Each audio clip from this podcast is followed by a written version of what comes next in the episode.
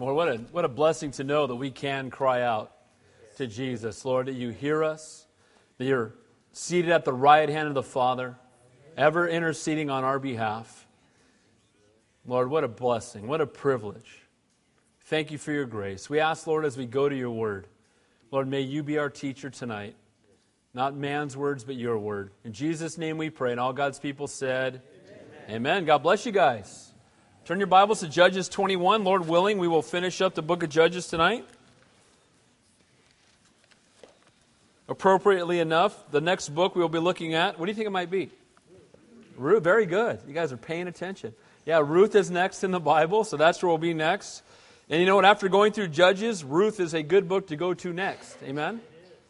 Get to see the grace of God and the mercy of God and the love of God and the story of redemption after leaving a book that's all about man and him doing what is right in his own eyes and how that works out for him, which isn't too well. Well, if you're a note taker, there's going to be four points to the message tonight. I've titled the message Consequences of a Vow Made in Haste.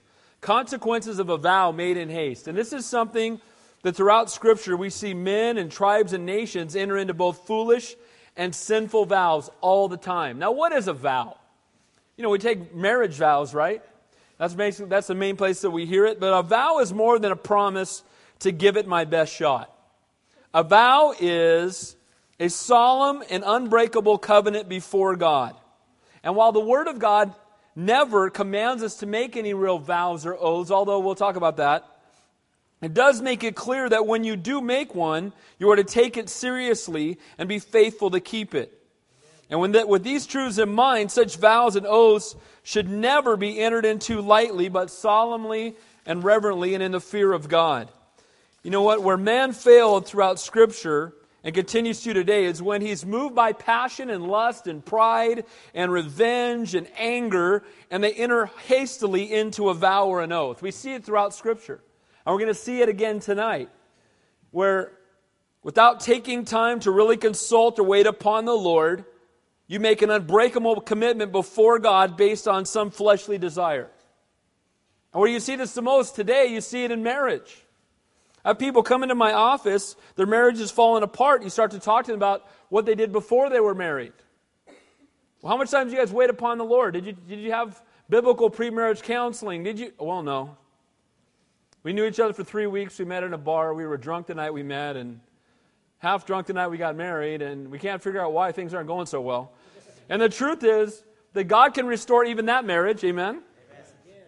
God can restore that marriage. But the truth is that often we make these vows without the leading of the Holy Spirit. And a vow made in pursuit of immediate gratification with little or no regard for future consequences, most often the end result is a vow made in haste that has heavy consequences and a difficult path before it. And the desperate grasping. Here's the other thing that happens. We'll see it tonight. You make a vow in haste, and then after you make it, you realize, uh oh, shouldn't have done that. But now you've made it before God. And then you start looking for loopholes to get out. I've had more people bring me more loopholes. Yeah, but you don't understand. Now, here's my circumstances. They're really kind of special, though, because here's what happened. Let me tell you the story. And I go, You married? Yeah. Then stay married. Yeah, but you don't understand. He's, he lied to me when it. Okay, and you married him, right? Yeah, stay married. But he would do it. Should have taken time to get to know him beforehand, amen? Should have taken time to know him well enough to know that he wasn't telling you the truth. And we see this throughout Scripture. Those who jump in quickly are often the same people that want to jump out fast. They jump in quick and they want to get out real quick. And this is where the children of Israel are in this chapter. And we see some other examples. Back in Judges 11, remember Jephthah? Now, Jephthah was a guy, he's out in a battle, and it wasn't a command God had given him or a vow God had called him to. He just said, Lord, if you give me victory, which God had already promised him, I will sacrifice the first thing that comes out of my house to you when I come home. And thinking the first thing that would greet him when he got to his land would be a cow or a sheep or something. Instead, it was his daughter. And he went, Oh, wait a minute. Whoops. Now, you got my interpretation on that, Judges chapter 11. I do not believe that he sacrificed his daughter on an altar. I don't believe that. I believe that he sacrificed her to serve in the tabernacle all the days of her life. because she bewailed her virginity. If she was going to die, she would have bewailed her death. But here he, he puts this teenage girl probably in service for the rest of her life. And why did it happen? Because he made a rash vow. Saul of Tarsus, or not Saul of Tarsus, but King Saul, he made a rash vow. He made a vow when he was fighting in a battle if anybody eats any food before we defeat the enemy, they're going to be put to death. Now, again, is that vow honoring to God in any way? He's making a rash vow. And what happens? His son Jonathan is riding along in the woods. They're, they're, he's the one that just defeated the Philistines. He's going through the woods. He's hungry. He reaches down and grabs some honey and puts it in his mouth. The word gets back to his dad, and his dad says, He's going to die. I'm going to kill my own son for eating honey. Does that seem like a God thing to you?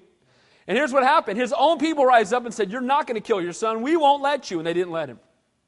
But here's the point we can make rash vows. We make them based on the physical. We can make them really quickly. We don't wait upon the Lord. We don't seek His face. Guys, when we make major decisions in our life, let me take that back. When we make any decision in our life, we ought to be making sure that we've heard from the Lord. Because if God is not leading us, we're going our own way, and that's the wrong way to go. As the Lord lives, we should follow Him and seek his face and know his heart. You know, and today we see, again, this most often happen in the vow of marriage, but happens other places as well. We come before the Lord and we make this vow, we make this promise to him, and then when things don't go the way that we want because we've made it in haste and we've not prayed about it, we've not sought the Lord, then we want to jump right away from it. Well, that's what we're going to see in the text tonight. And it doesn't take long for the consequences of a hasty decision to come to light. And then all of a sudden, again, people begin to look for the loophole to get out of it. God's command, as I've said already in marriages, don't bail out, work it out. Amen? Amen. Don't bail out, work it out. God's highest is always restoration. You know, it's a great testimony when God restores a marriage, isn't it? It's a great testimony. You know, the Bible talks more about marriage than it does the church. More references to marriage than the church in the Bible. The Bible also tells us that marriage is a picture of Christ and the church, and aren't you glad He's never going to divorce us? Amen? We are His bride, and so we too should have that same heart. Well, real quickly, to catch you up to the, ta- the chapter itself, remember, everyone is doing what is right in his own eyes. This is why we've got the problems. Each man determining his way, each one going about life with little or no regard for God's word or his commands. And while this was true of the entire nation, the last few chapters we've been looking at one man in particular. Remember, he was a Levite. A Levite was a spiritual leader, kind of a pastor of the day almost. He was a man who interpreted the law for the people. He was a man who served in the tabernacle alongside the priests. That was his calling and his job. Well, we met a Levite who kind of was going his own way, wasn't he?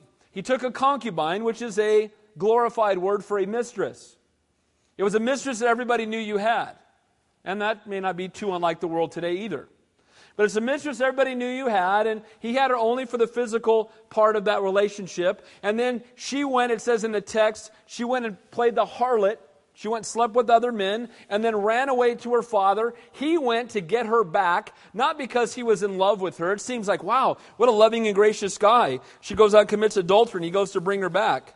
And you know what? That's what the Lord would have us to do. But He's not going to get her back because He loves her. He's going to get her back only because He likes the way she satisfies Him physically. And we know that because of the way He treats her. He goes there, and then we know he's dr- eating and drinking and being merry. And because of that, he leaves late to head back to home. He ends up spending five days there. He stops in a city called Gibeah. If you were here two weeks ago, you know the story. It's not a pretty one. They stop in Gibeah. They're camping outside, and Ephraimite, which is where they're from, Ephraim as well, came and saw them sitting outside. You're not going to be safe here. Come stay in my house. So they went into his house, and it wasn't long before the homosexuals in town came and beat on the door and said, Send that man out here that we may know him carnally. Send the Levite out. Send the pastor out that we might have sex with him. That's what was happening. How far away have they gotten from God? And remember, these were men who were children of God who were doing this.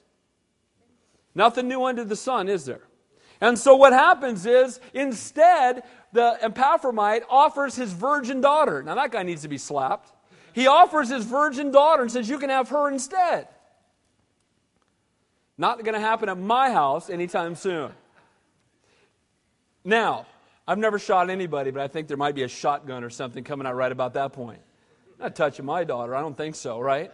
That's a dad's heart. And instead, this guy says, Oh, you can have her. Now, that shows how far away from God they've gotten as a people, doesn't it? But then what happens, and this is the heavy part, uh, uh, just as heavy, is that this Levite, this man of God, grabs his concubine and throws her outside. Here, take her. And then goes to sleep. And while he is sleeping, they rape and abuse her all night long until she dies. He gets up in the morning, opens the door. She has crawled and fallen dead at the doorstep. He's not sure she's dead, but she's laying there. He walks by her and says, Get up, let's go. Doesn't show her any love. Now, that's not a man who loves her. And so, what does he do? He finds out she's dead. He takes her home. He cuts her into 12 pieces and sends out a message to all the 12 tribes of Israel and says, This is what happened to my concubine by the men of Gibeah. And it stirs up the people who all themselves are walking in total rebellion against God. And they all come together, 400,000 of them. They all come together and, you know, having received this gnarly message that would get anybody's attention, they show up and they say, you know what, we're going to go up to Gibeah and we're going to get after these guys for what they've done. But the first thing they tried to do, they tried to be diplomatic at first. How did they do it? They said, to the Benjamites, if you'll just give us the men who did it, we can just consider it done. Now, the Benjamites, that's what they should have done, isn't it? They should have found out who it was and said, Here you go. And justice should have taken place. But the Benjamites instead, instead said, Well, no, these are our people of our tribe, and you're not taking them anywhere. Well, guess what? Civil war broke out amongst the children of Israel. Now, where is all this coming from? Everyone is doing what is right in his own eyes. They are not serving and honoring God. You know what I see this is a picture of today? The church. We're all supposed to be on the same team. Amen? We're all supposed to be serving the same God, pointing people to the same truth. And what happens is when people start doing what is right in their own eyes and they get away from the Word of God, all of a sudden you've got people that are supposed to be brothers and there's infighting. Now, I want to say this they're not against us, they're for us. That's what the Word of God says. Amen? At the same time, if they reject the cross of Christ, they're not our brothers. Amen? It's important that we point that out. So, this is where we get to the story where we come to this point where this civil war takes place, and we know what happens is that the first three times they go out to battle, the first two times, excuse me, they lose. And that 40,000 guys of this 400,000 died. 40 is the number of testing in Scripture. The third time, they finally come broken before God and say, Lord, should we go out? The Lord says, Go. This time I'll give you victory. They go out and wipe out not just the men who are responsible, not just the people of Gibeah, but they end up in this frenzied war and they end up killing virtually all the Benjamites. Remember, they made a rash oath saying, We will never give our wives to marry any of these men. And they made that vow, which seems like a good vow. Hey, if you guys won't turn over these rapists to justice, we don't want any of our daughters marrying you. We don't want them to have anything to do with you. But they're going to find out this rash oath that was not required by God is going to have some consequences to it. And so what happens is they kill them all except for 600 men. These 600 men are hiding in the rocks, this fortress in the rocks at Rimmon. And there they are, and that's where we pick up the chapter tonight in chapter 21. Now, if you're taking notes, the consequences of a vow made in haste, the first thing we'll see is mourning over, over the potential consequences. Mourning over the potential consequences. When you realize you've made a vow in haste and it's not what God wanted you to do, you're going to come to a point where you realize, oh. And there's going to be mourning over the potential consequences. Secondly, rather than repent, you're going to try to cover up one mistake with another. Again, is that the world we live in? How many of you have done that? How many of you ever told a lie and then told another lie to cover the first lie? You, you, that's what we, you know what? We blow it, and rather than repent, we add to it. And we're going to see that in tonight's text. They make a rash vow, and instead of repenting and saying, Oh, that was stupid, Lord, forgive us, we won't do that anymore. Let's just make it right. They, tra- they make some more rash vows that are even worse that pile on. So the second thing we'll see is rather than repent, they'll make another mistake. Thirdly, rather than repent, they're going to look for a loophole. Rather than repent, they're going to look for a loophole where, you know what, I made a vow, but hey, I can, I can squeeze out. I found a way. And then lastly, the reason for these ungodly actions. Why are they doing these sinful things? So, consequences of a vow made in haste, mourning over the potential consequences. Look at verse 1.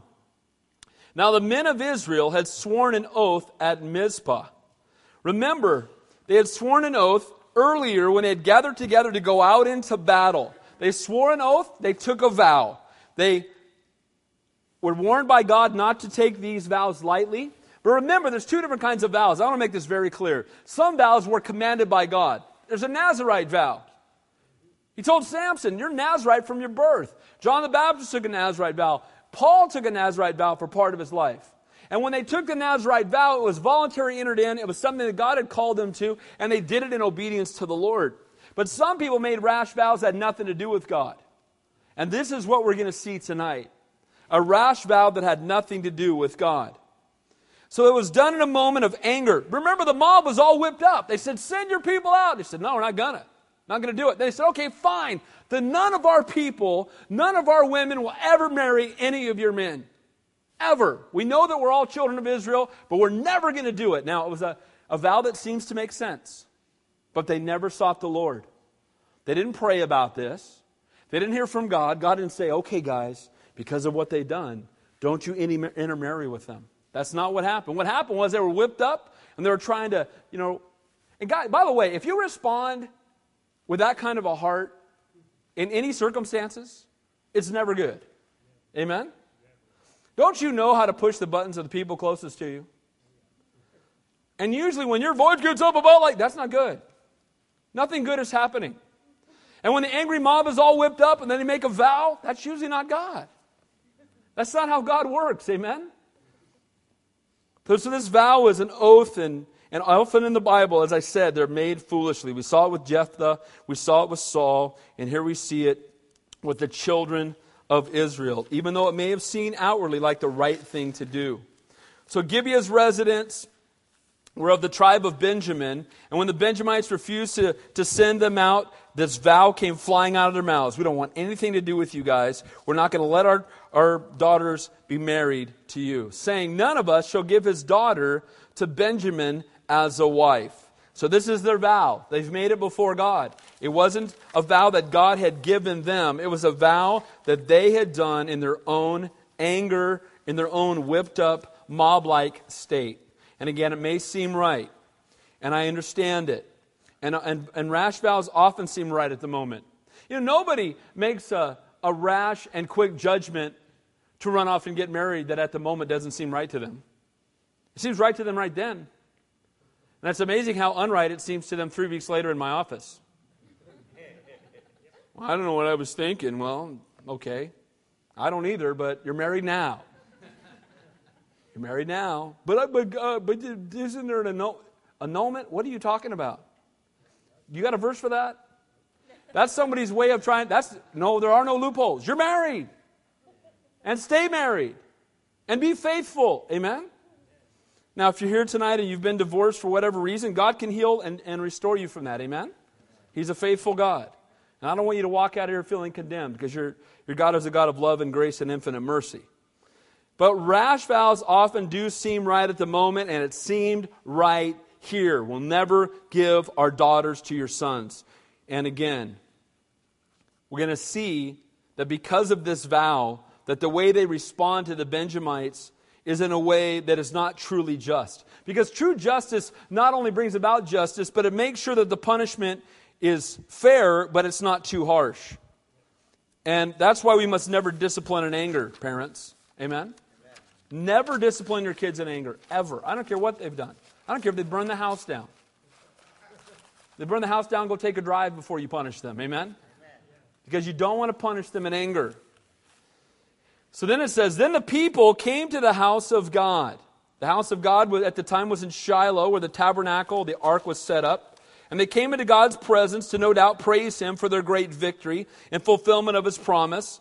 You know, they just won the battle. Benjamites had given up. There were 600 of them up, in the, up on the rocks. And, you know, in fulfillment of His promise, you would think that there would be great rejoicing and feasting. But notice, there's not. Look what it says. The people came to the house of God and remained there before God until evening. So they were not feasting and rejoicing as you might expect. Look what it says. They lifted up their voices and wept bitterly. Now, why are they weeping? They just won the battle. God told them, Go and I'll give you the battle. They won the battle. It's not because the 40,000 of their own men had died, but because their vow and overzealous vengeance put Benjamin on the verge of extinction. You got to understand something. When you make a very rash, a really rash vow like that, and you move in such a way, there's going to come a point early on that you're going to realize, I missed God. You know what? We missed God.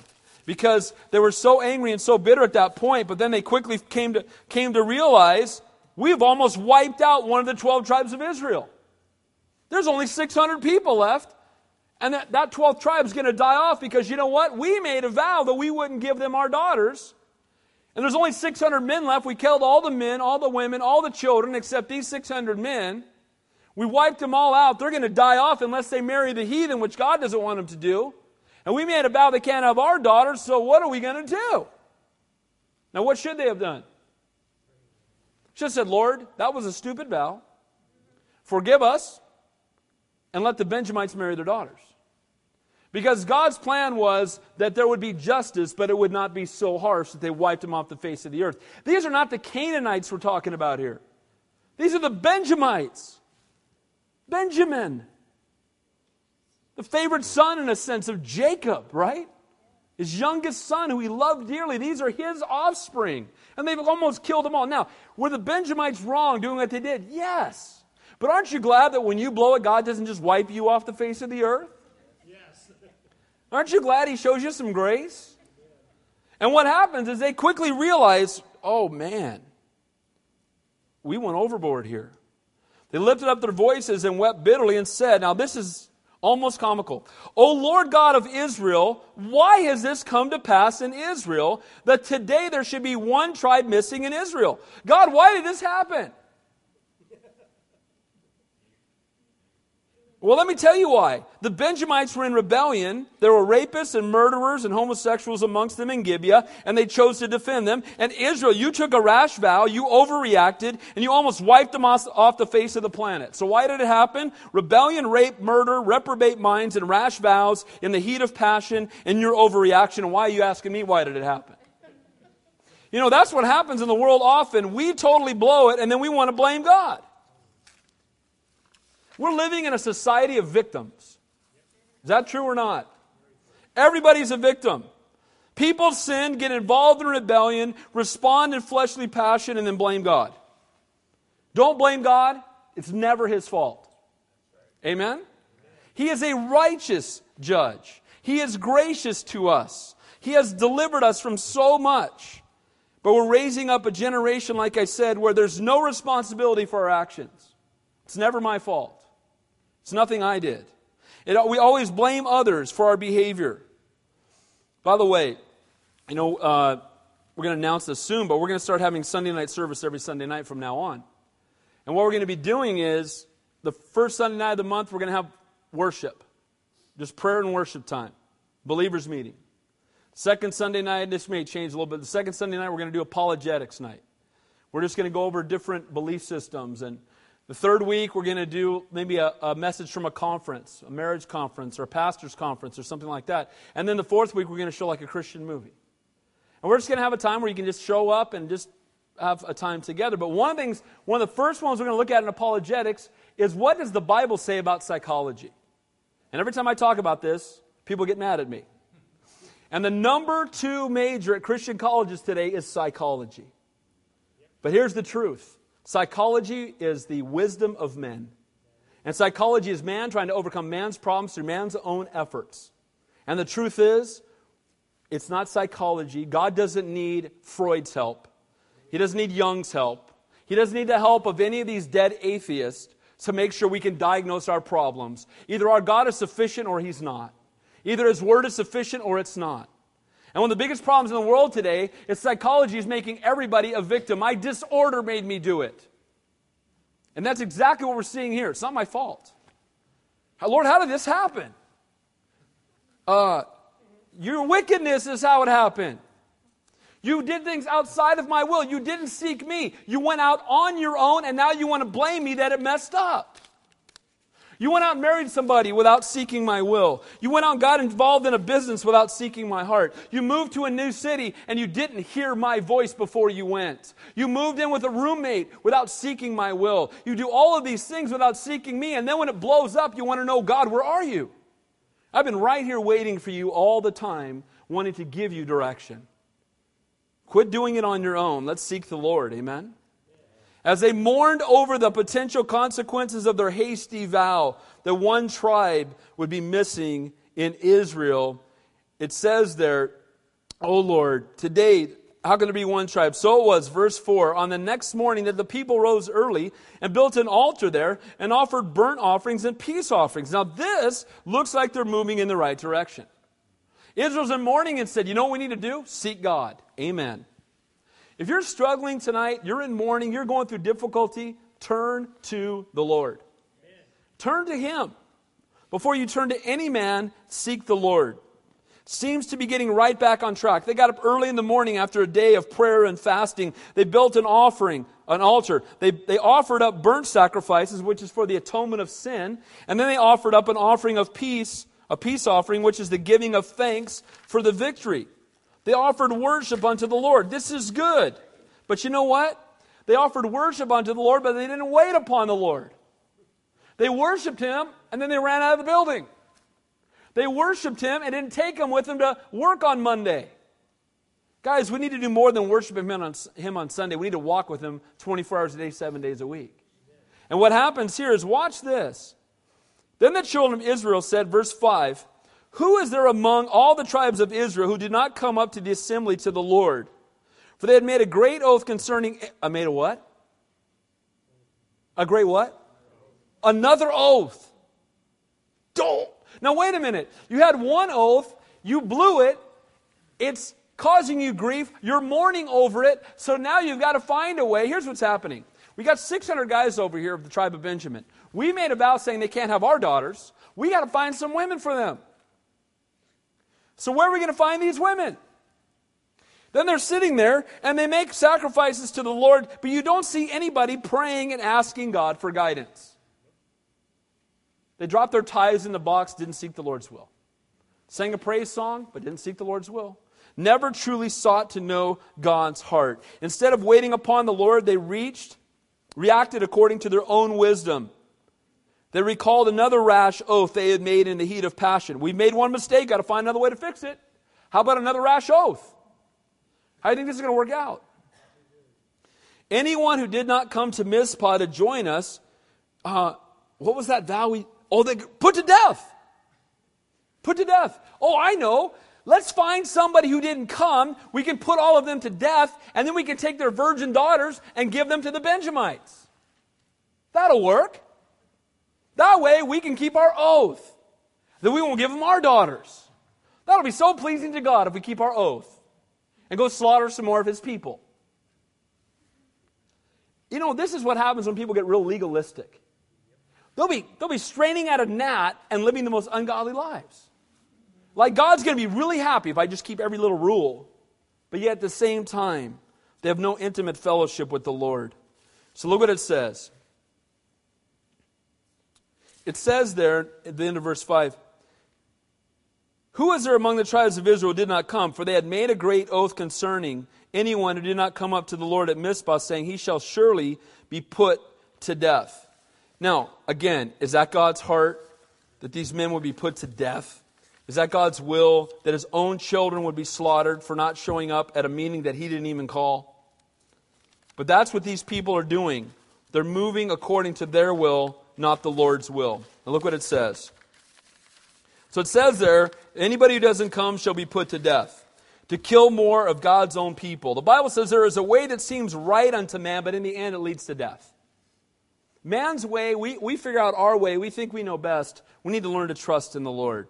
So look what it says. And the children of Israel grieved for Benjamin, their brother, and said, One tribe is cut off from Israel today. Though brought on by their own rebellion, they were, they were grieved for Benjamin. Now, just on a side note, this is how God feels about us. We blow it, we've sinned, we deserve what we're about to get, and God's grieved for us. What a gracious God we serve, amen? And we see a little picture of that here. That he do, they're not delighting in their destruction. They desire, you know, the Lord tells us that He desires that none should perish, no, not one. And this one tribe is about to die off, due again to Benjamin's rebellion, Israel's overzealous attack, and it grieves God when anybody is cut off from Him. There's a picture we see that God's heart is broken when anyone is cut off from him. Verse 7. What shall we do for wives for these who remain? So we have, seeing we have sworn, sworn by the Lord that we will not give them our daughters as wives. So who is it remains? There's 600 guys up in the rocks. They're in like a fortress in the rocks, hiding out. We know that from the previous chapter, they've been up there about four months. And they were the only remnant. That are all that's left of the Benjamites. There's no women left, no children left. So we had sworn by the Lord now, again, unlike a marriage vow or a Nazarite vow, this was not a vow that God had instituted or initiated. It was a vow initiated by man that was ungodly. Only way for the Benjamites to survive heathen women, or these guys would have to void their vow, and they were not about to do that. I personally believe they should have. I personally believe they should have fallen on their face before God and say, God, we blew it. And let's bring the Benjamites back. And you know what? maybe some requirements. You know what? The Benjamites who repent for what they have done and come and want to get right with God, they can then come back in and be intermarried with our, our daughters. I think that would be totally fair. But instead, they try to find another way. If we make a rash oath to do something ungodly, we should void that oath. Amen? Don't stick by an oath, stand by the word. And Israel instead is not going to do that. So the consequences of vow made in haste number one, mourning over its potential consequences. Number two, another vow, making another vow to cover the first one, making another vow to cover up our first mistake. Look what it says in verse 8. And they said, What one is there from the tribes of Israel who did not come up to Mizpah to the Lord? and the fact no one had come to the camp from Jabesh Gilead to the assembly. So they said, Who didn't show up? Because remember, we had that other vow. Anybody didn't show up, we could kill them. So maybe someone didn't show up. We could kill them, get their girls, bring them down here. That'll be good. Where's this good? And where's anybody seeking the Lord? Nobody. You know what happens when we start doing what is right in our own eyes? It's a mess. And Jabesh Gilead was only a couple of miles east of the Jordan. It was within the area of the tribe of Manasseh, and two wrongs do not make a right. Making another vow to cover up the last one that we blew is never right. We need to repent, not make another vow, not make another promise, not try to correct it with another mistake. And so they cry out, say, hey, nobody from Jabesh Gilead was here. Verse 9 for when the people were counted, indeed not one of the inhabitants of Jabesh Gilead was there. So nobody was here. So you know what? They broke the vow. So we can go kill them. Now, who made the vow? Did God make the vow with them? No. It'd be like if we said, anybody doesn't show up next Sunday, we can kill them. and you know what? My, you know, somebody, one woman could be, yeah, my husband's kind of a jerk, and he wasn't here last Sunday, and there's a guy here whose wife wasn't here last Sunday. So we kill my husband and his wife, and we could just get married. It'd be great. I mean, how stupid does that sound? That's what they're doing. They're disregarding what the Word of God says. They're disregarding the heart of God, and they're doing things their own way, and then they're going to wonder why it's going to be a total disaster. When we take God out of the equation, it's going to be a mess. Look at verse 10. So the congregation sent out 12,000 of their most valiant men and commanded them, Go and strike the inhabitants of Jabesh Gilead with the edge of the sword, including the women and children. Is that the heart of God? They're going to kill the women and children. These are of the tribe of Manasseh. Now, you know what's interesting? They don't even ask them why they weren't there.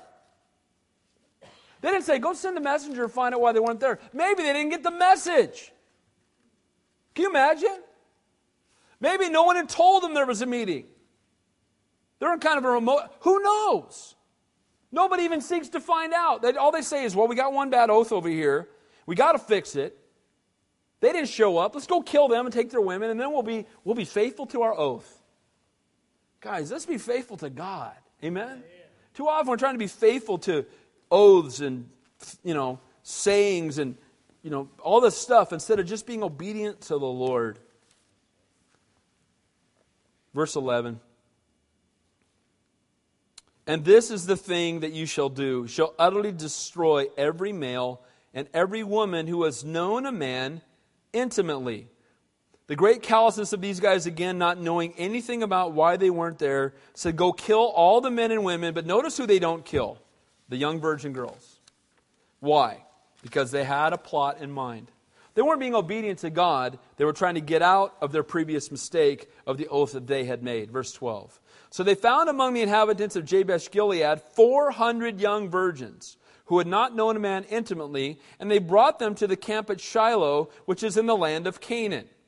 Now, how many men were there? How many virgin girls are there? That's not enough, is it? You notice when we do things our way, we always fall short. It's never, when God does it, it just fits, doesn't it? It's always perfect. They go and slaughter a bunch of people to get 400 girls. So now they're going to have to come up with yet another plan. Why? Because when we do things our way, it never works. What a mess this is. When we don't trust God enough to wait upon Him, to seek His perfect will. And, and think about these girls. What kind of girls are they bringing back for the Benjamites? 400 young virgin girls who sat there and watched their moms and their dads and their brothers and their sisters be slaughtered by their own people. And then they're going to be brought down and given to a bunch of strange men they've never met to be their wives. Is that the hand of God? Absolutely not. But yet, here's what happens when we get caught up in keeping a pledge or a vow that we've made rather than hearing from the Lord. The Holy Spirit is not the author of confusion. We can tell the Holy Spirit's not involved in this because this is a confusing mess. This whole thing is one big mess, as everyone is doing what is right in their own eyes. Look at verse 13. Then the whole congregation sent word to the children of Benjamin who were in the rock of Rimmon and announced peace to them. Now, I agree that they had been overzealous in what they had done, but it's just like one day they just decided, well, it's okay. Do you see any repentance in the heart of the Benjamites? There's no repentance, there's no brokenness, there's no coming before God. They just ran into the rocks. And then after a while, they thought, well, all right, they've been four months. Come on back. No, again, I think that they were too harsh in what they had done because they didn't wait upon the Lord. But now I think they're still blowing it again in the way they're responding to this. They're acting like it wasn't a big deal. Okay, you were defending the rapists and the murderers, and that's fine. So in four months, come on back. And by the way, here's 400 girls from uh, some people we slaughtered, and you can have them as wives. Wow. Isn't it amazing the grace of God? Isn't it amazing he didn't just like light them up right there? You know what? I'm tired of you guys. You know, I could have done that. I'm just going to start over. You guys are just making me sick. This was 400 years of this, right? Over and over. Oh, God of grace. Isn't he God of grace? But doesn't that encourage you to know that though you've blown it, God's faithful? And he still loves you. And he still desires to do a work in you. So they announced peace to them, let them know they would no further, had no further ill will toward them. Again, amazing how quickly they did it. No signs of repentance. Israel's rash vow to destroy them brought them to a place of mourning. They want to restore them. So now they've had another rash vow concerning the people of Jabesh Gilead. They've gone up and killed them all. They've got these women with them, and they're bringing them down now to give to these men of Benjamin. And again, do we see them seeking the Lord anywhere? Anywhere in this chapter? Anybody seeking God? Anybody praying? They took their own idea and they ran with it, and it resulted in dead bodies everywhere. So hard to just wait upon the Lord. By the way, if God hasn't shown you to do something, don't do it. Amen? But what if I have to wait? Then wait. God answers prayer three ways yes, no, and wait. Amen? And we want an answer. Now, wait. And we need to learn that God's ways are not only perfect, but God's timing is perfect. Real quickly, you've heard my testimony, most of you. I was in Southern California. I knew I was done down there. I've been a youth pastor for 10 years.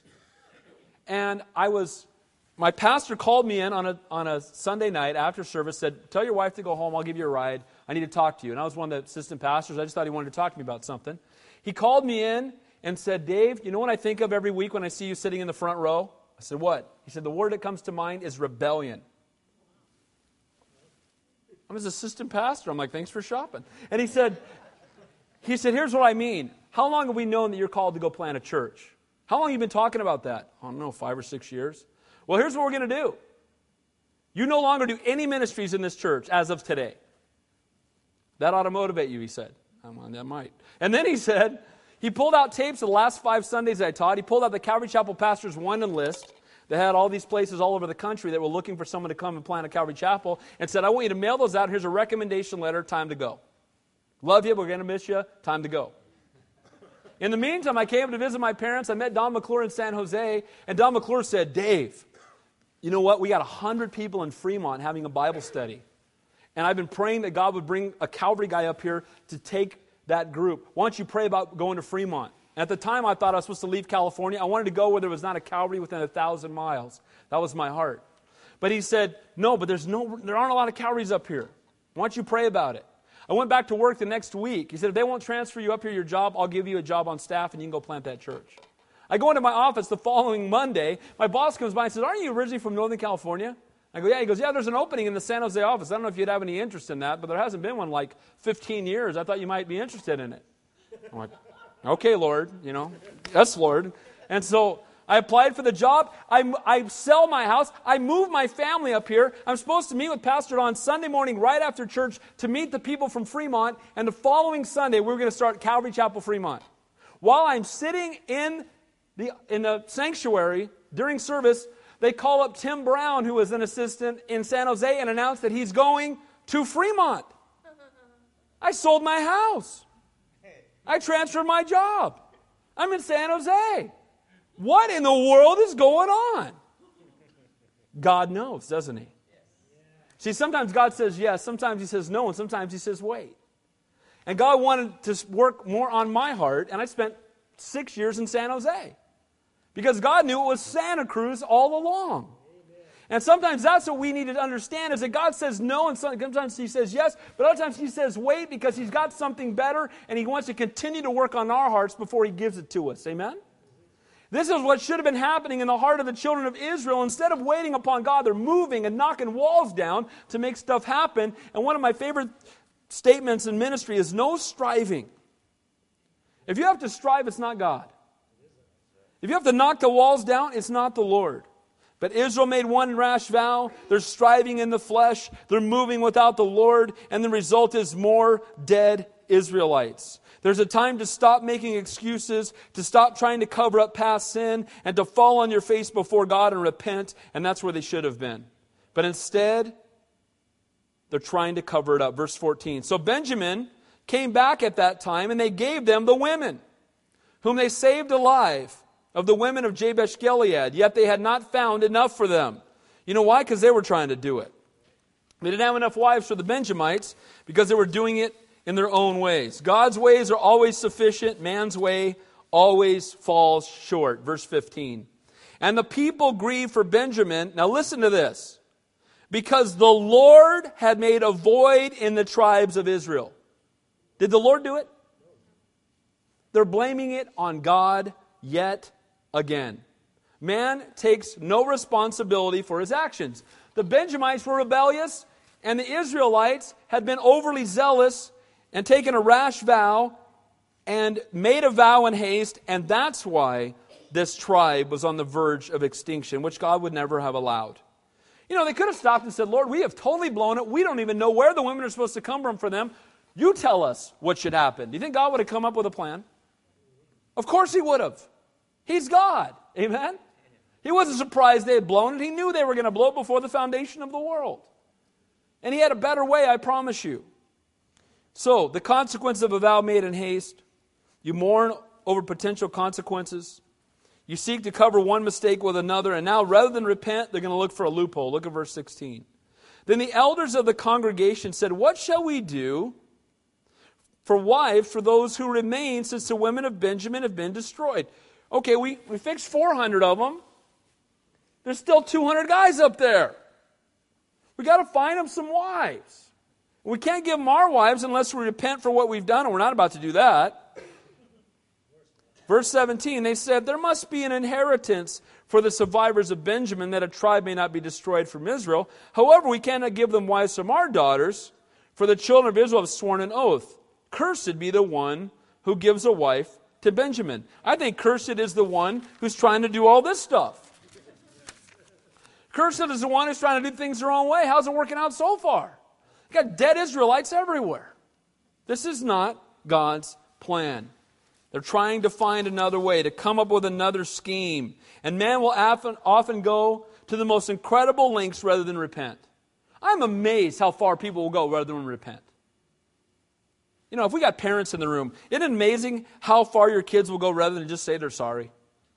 Sometimes, right? Blame, blame, blame. It wasn't him, wasn't it? Oh, well, that's what I'm making excuses. And just once when you loved a kid, did you? Yes, I broke it. I was totally wrong. Please forgive me. I'm wrong. We brought, we'd probably all fall over and die, wouldn't we? But you know what? The Lord's looking for us to have that same heart, isn't He? Instead of making excuses, well, you don't understand the boss I've got. He's a jerk. It's not my fault that I respond the way I do. I can't help it. It's my Irish temper. Stop that too already. Amen? Quit blaming on your heritage. Don't blame it on your boss. Don't blame it on the woman thou gavest me, like Adam did. Man will often go again to that most incredible place rather than just fall on his face. He'll try to find a loophole to escape from his current situation without having to honor God's word. Instead of just falling on his face, that would have been tough, right? They would have to confess to everybody we blew it, we were wrong. It's so much easier to just try to find another way around it and still keep my pride. I wasn't wrong, but I've got to do it my way now. And I'm going to find another way. And again, the most easy example for me is when somebody gets married to somebody quickly and then is in the office wanting to find a way to get out of it, and they got every excuse in the world. They had every reason to marry him three weeks ago and every reason now that they don't want to be married to him anymore. In three weeks. Why? Because they did not wait upon the Lord. Instead of trying to find more creative ways to get away with sin, may we find more simple ways to come broken and repentant before God. Let's not try to get creative with God. Do we think we're fooling God? God didn't think of that when He wrote the Bible. Oh, yeah, you're right. Duh, I didn't think of that. You're right. Yeah, yeah, you can get a divorce. It's okay. Contrary to what the whole Bible says about it, but yeah, your, you know, your circumstances are unique. That's fine. Yeah, you can have a mistress on the side. It's okay. I know the Word of God says no fornication. But yeah, you got, you know, yeah, I didn't mean for people to have wives like yours. So yeah, go ahead. And people are coming, and I'm amazed. I sit there with just my jaw open, going, You can tell me 87 different ways is not going to change what the Bible says. And then what's funny is they'll go to five other pastors and keep trying to find one. People come into our office and don't go to our church. I'm the ninth guy they've talked to. I'm like, what do you think? I'm going to tell you different. Well, I just thought maybe someone would have another interpretation. You mean the interpretation you want? Verse 19. Israel comes up with another scheme. Look what happens.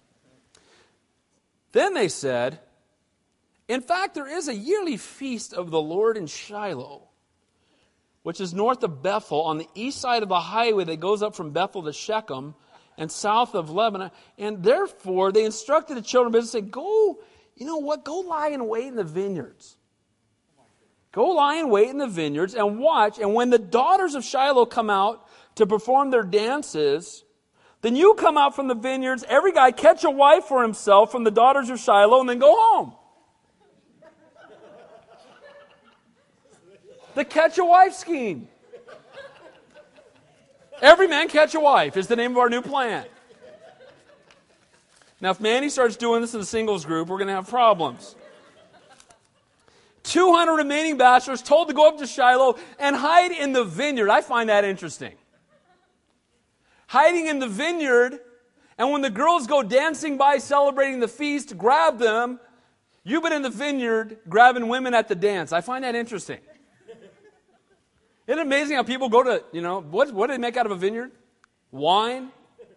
Mix alcohol with dancing. You got people grabbing off women and carrying them home. Is that not? Isn't that what we see right here? Isn't that amazing?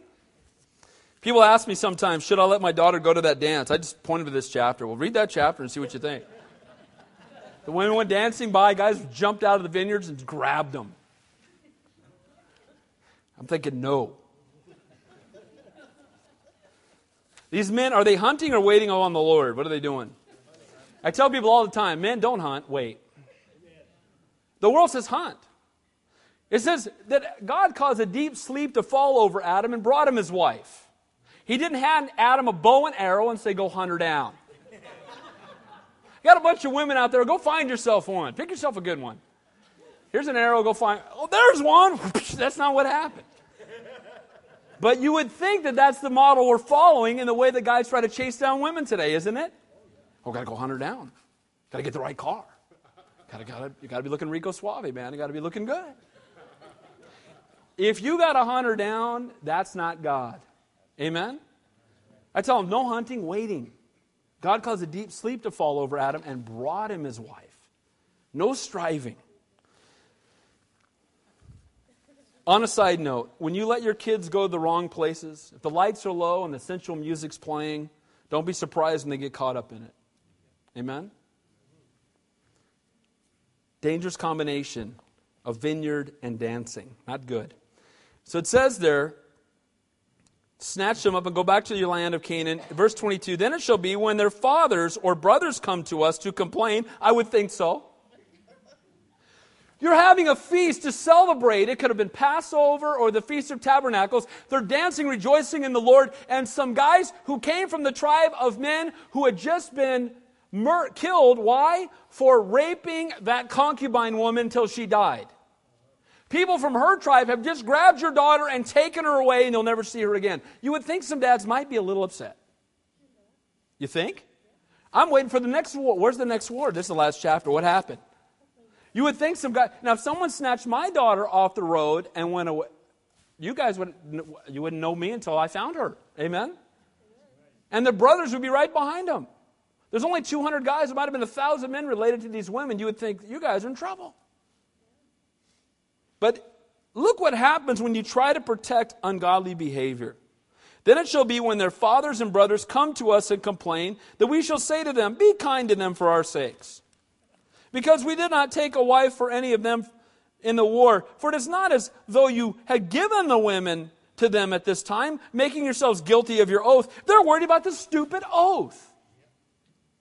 It's not like you gave them women, because if you gave them women, that would be breaking the oath. They stole your women, so it's okay.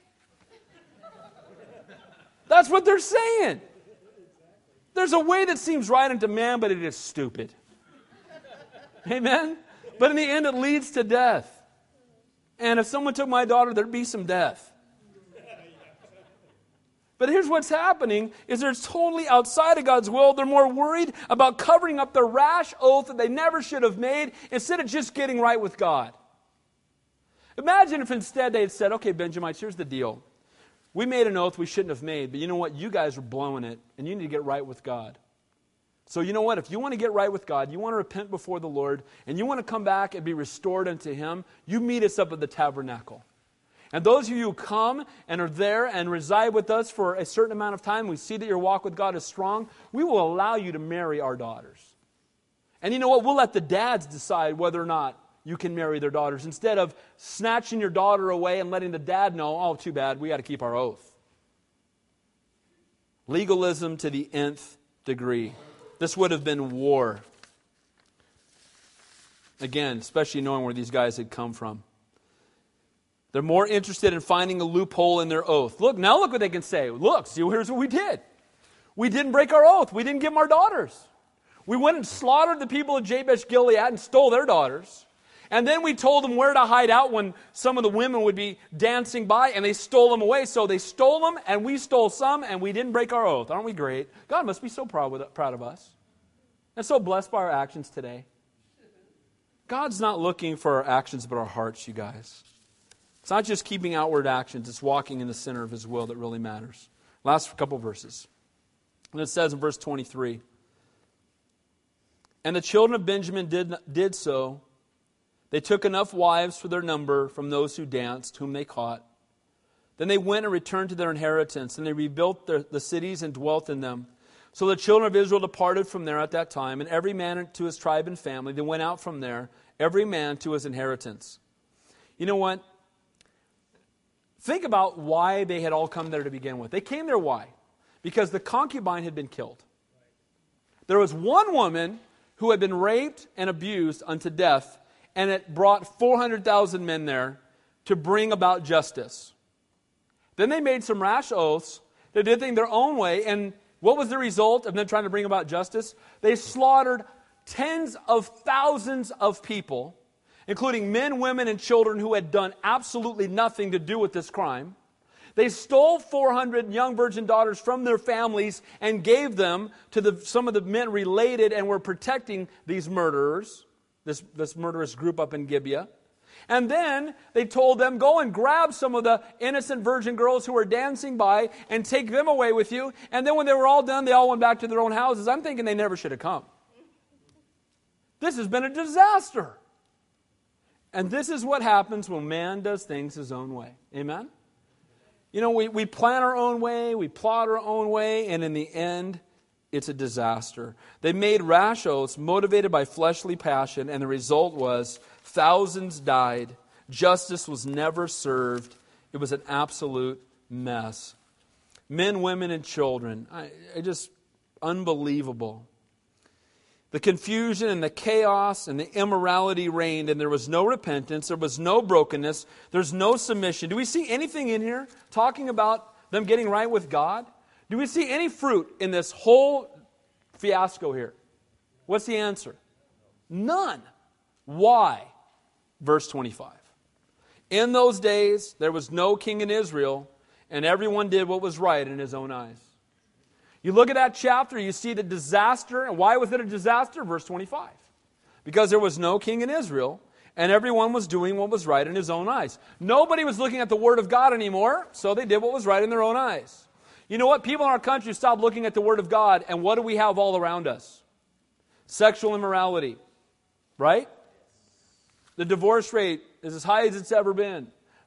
God is mocked. Marriage is not honored. Children are being abused.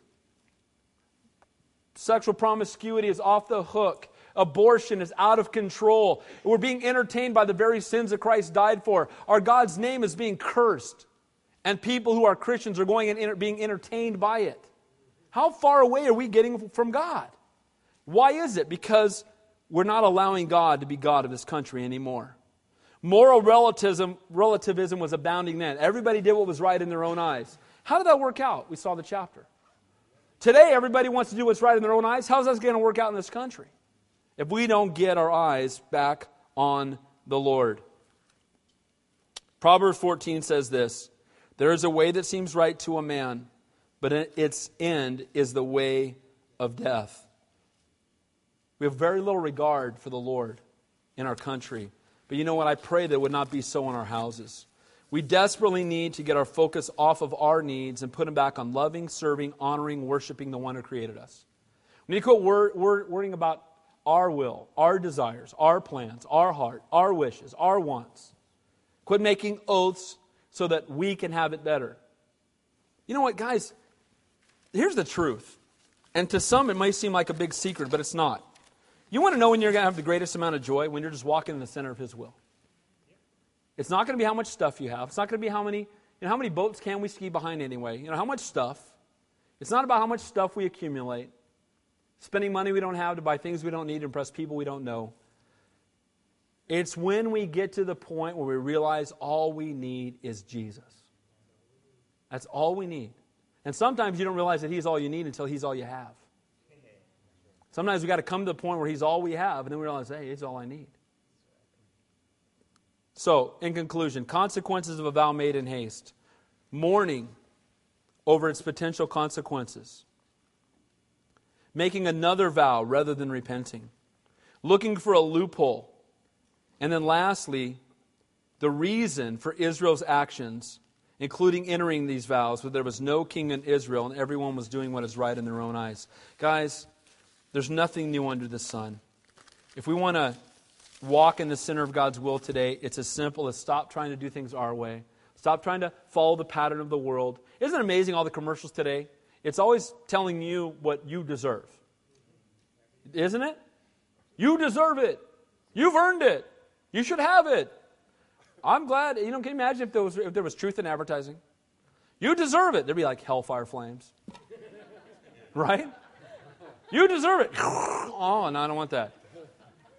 You've earned it. Oh, I don't want that either. No thanks. It's not the brand new convertible with the blonde in it. It's the Hellfire, and that would no, I don't think so. My prayer for us is that time is short, you guys. And we don't have the promise of next week or next month or even tomorrow. So instead of making vows to try to do things that will make us better in the world's perspective, from the world's point of view. Let's just fall broken before Him. Because a man or a woman is the only thing that becomes more valuable when broken. Amen? Let's pray. Heavenly Father, we thank you, we praise you. We thank you for your word. Lord, we thank you for the lessons we've learned in Judges. First, Lord, the lesson I've learned is the lesson of grace. That over a 400 year period of time, seven different times, they were walking with you, their judge or deliverer died. They walked away from you. They started worshiping false gods. Judgment came. And then when they cried out, you heard them and you brought them another deliverer and you restored them yet again. Lord, seven times.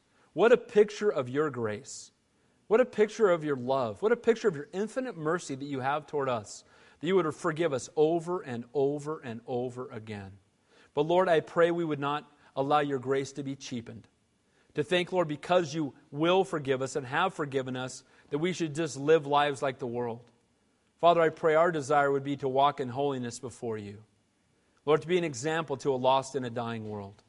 Father, I pray if there's anybody here tonight that's been struggling with a particular stronghold or sin in their life, making excuses for it, covering it up one time after another, continuing to live in it, trying to find a loophole to continue to live in that lifestyle. I pray that tonight, Lord, would be a time of true brokenness and repentance before you, and they would be restored from that sinful behavior. Lord, all of us struggle with sin every day. Lord, help us to, to keep our eyes on you, to seek first your kingdom. We ask these things in your holy and your precious name we pray. All God's people said, Amen. Amen. Let's stand and close the worship song.